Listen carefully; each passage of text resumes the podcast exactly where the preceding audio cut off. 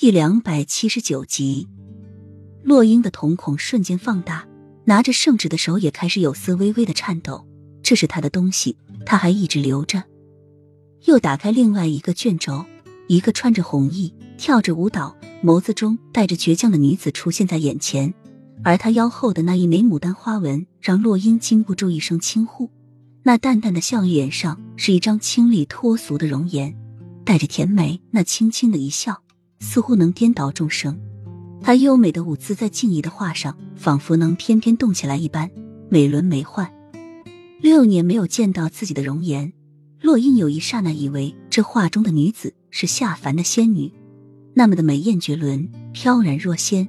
微微扬起的下巴带着对这个世界的倔强，被风带起的红裙似是围在她身边的红色蝴蝶，她的一举一动都惊若天人，一个动作。一个眼神都是那么的引人入胜，魅惑人心。这是他吗？他从没想过自己会这么美。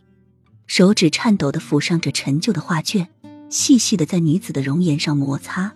她的笑是那么的清淡如水，只有他知道，这笑容的背后是无数的疼痛堆积起来的。他记得当时王菲评选舞台上，他是硬撑着腿上的疼痛跳下来的，淡淡的笑容。却带着多少的汗水和忍耐？他什么时候画的？既然狠心的将他扔下山崖，又为什么要一直保留着这些？是对他的愧疚吗？拿起乌黑色盒子里唯一剩下的一本书，一打开就是齐盛瑞那浑厚有力的笔记。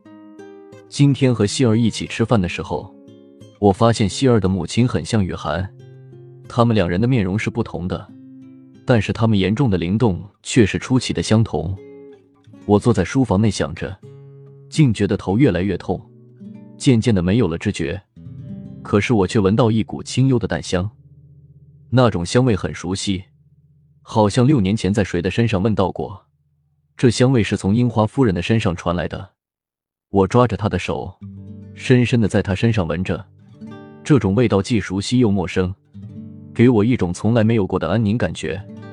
我的头也没有那么痛了，我只是想那么闻着，想要把这种香味全部吸到自己的肺里，但是觉怎么也洗不完。